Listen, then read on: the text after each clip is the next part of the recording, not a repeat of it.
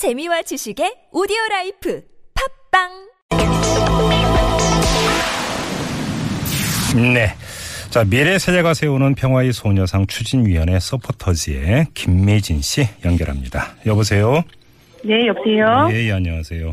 네, 안녕하십니까. 네, 부산 동구청이 백기를 들었네요. 이 소녀상 반환하고 설치 허용했어요. 자, 이 설치가 어, 된 이미 거죠. 설- 이미 설치까지 완료를 했습니다. 예. 이 설치된 모습 보시니까 어때요? 아, 솔직히 너무 눈물이 났었고요. 예. 소식을 듣고 많은 사람들이 모였거든요. 예. 그분들과 서로 부둥켜 안고 음. 울기도 하고 웃기도 하고 막 그랬습니다. 네, 시민들 반응은 어땠어요? 어, 대부분이 왜 우리 땅에 우리 힘으로 만든 이 소녀상을 세우지 못하게 하는지 음. 그것을 너무 속상해했고 예. 이해가 되지 않는다라고 얘기를 했, 했었고요. 예. 세우고 난 이후에 우리는 너무나도 당연한 일을 해냈다 라고 서로 음. 자축을 했습니다. 우리가 네. 승리했다고 너무 음. 자축했습니다. 예.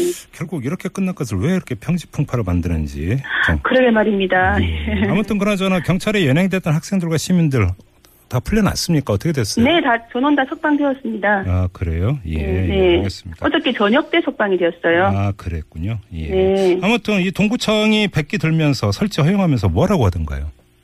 어, 오늘 오전 10시에 동구청장실에서 그 동구청장이 직접 기자회견을 했거든요. 예. 그 소식을 듣고 우리 뭐 시민사회단체 뭐 회원들과 시민들이 참여 같이 찾아갔는데 음, 어, 내용은 그랬어요.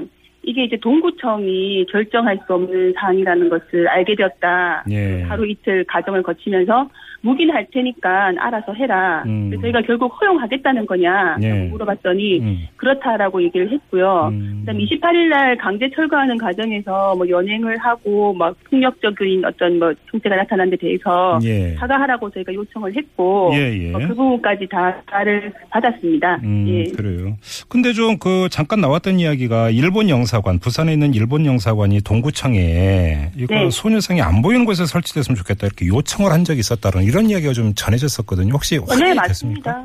네, 저희가 그 12월 초에 최종 면담을 동구청장이랑 했거든요. 예. 문제를 협의하기 위해서 계속 음. 불어를 하고 있었기 때문에 예. 그때 그 동구청장이 직접 말씀을 하셨어요. 음. 일본 영사가 얼마 전에 직접 자기를 찾아와서 예. 영사관 앞은 물론이고 그 주변에 어디에도 그 정발 장군이라고까지 얘기를 했어요. 정발 장군 동상 앞까지 어디에도 안 된다, 곤란하라 이런 입장을 얘기하면서 네. 뭐 압박을 하고 갔다라고 말씀을 하셨고 참. 그리고 예 실제로 그 영사 이름으로 해서 동구청장하고 부산시장한테까지 서한문을 보낸 게 확인이 됐습니다. 이미 언론에 보도도 되었고요. 네. 일본 네, 뭐 일본 그런- 영사가 상당히 세고 높네요.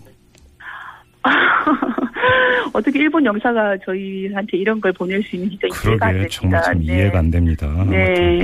그나저나 이 그 평화의 소녀상이 쓰레기 야적장에서 발견됐다는 얘기가 맞아요? 네, 맞습니다. 음. 저희도 깜짝 놀랐습니다. 예.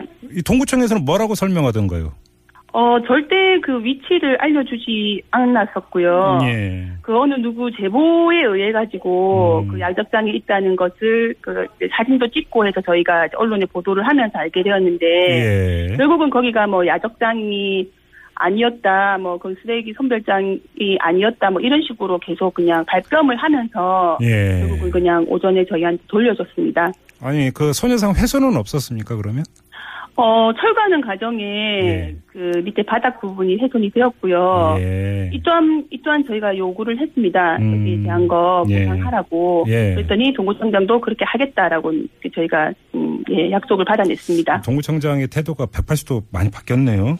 네, 완전히 바뀌었고요. 예. 예, 맞습니다. 참. 자, 그, 뭐 이게 해피엔딩으로 끝났으니까 다시 한번 차근히 네. 짚어보죠. 이 소녀상이 이 부산 시민들의 그 성금을 모아서 제작한 거 맞죠? 네, 맞습니다. 음, 그게 8천만 원 넘는 이 십시일반으로 이렇게 모아서 만들었던 저 소녀상이고요. 네. 네. 자, 그나저나 이 이제 오늘 설치가 됐고 제막식은 내일 열린다고요? 예, 내일 저녁 9시에 네. 저희가 그 일본 영사관 앞 에서 열 예정입니다. 음, 그래요. 근데 지금 네. 이그 내일 경찰이 일본 영사관 앞 행진을 불허했다 또 이런 소식도 있던데.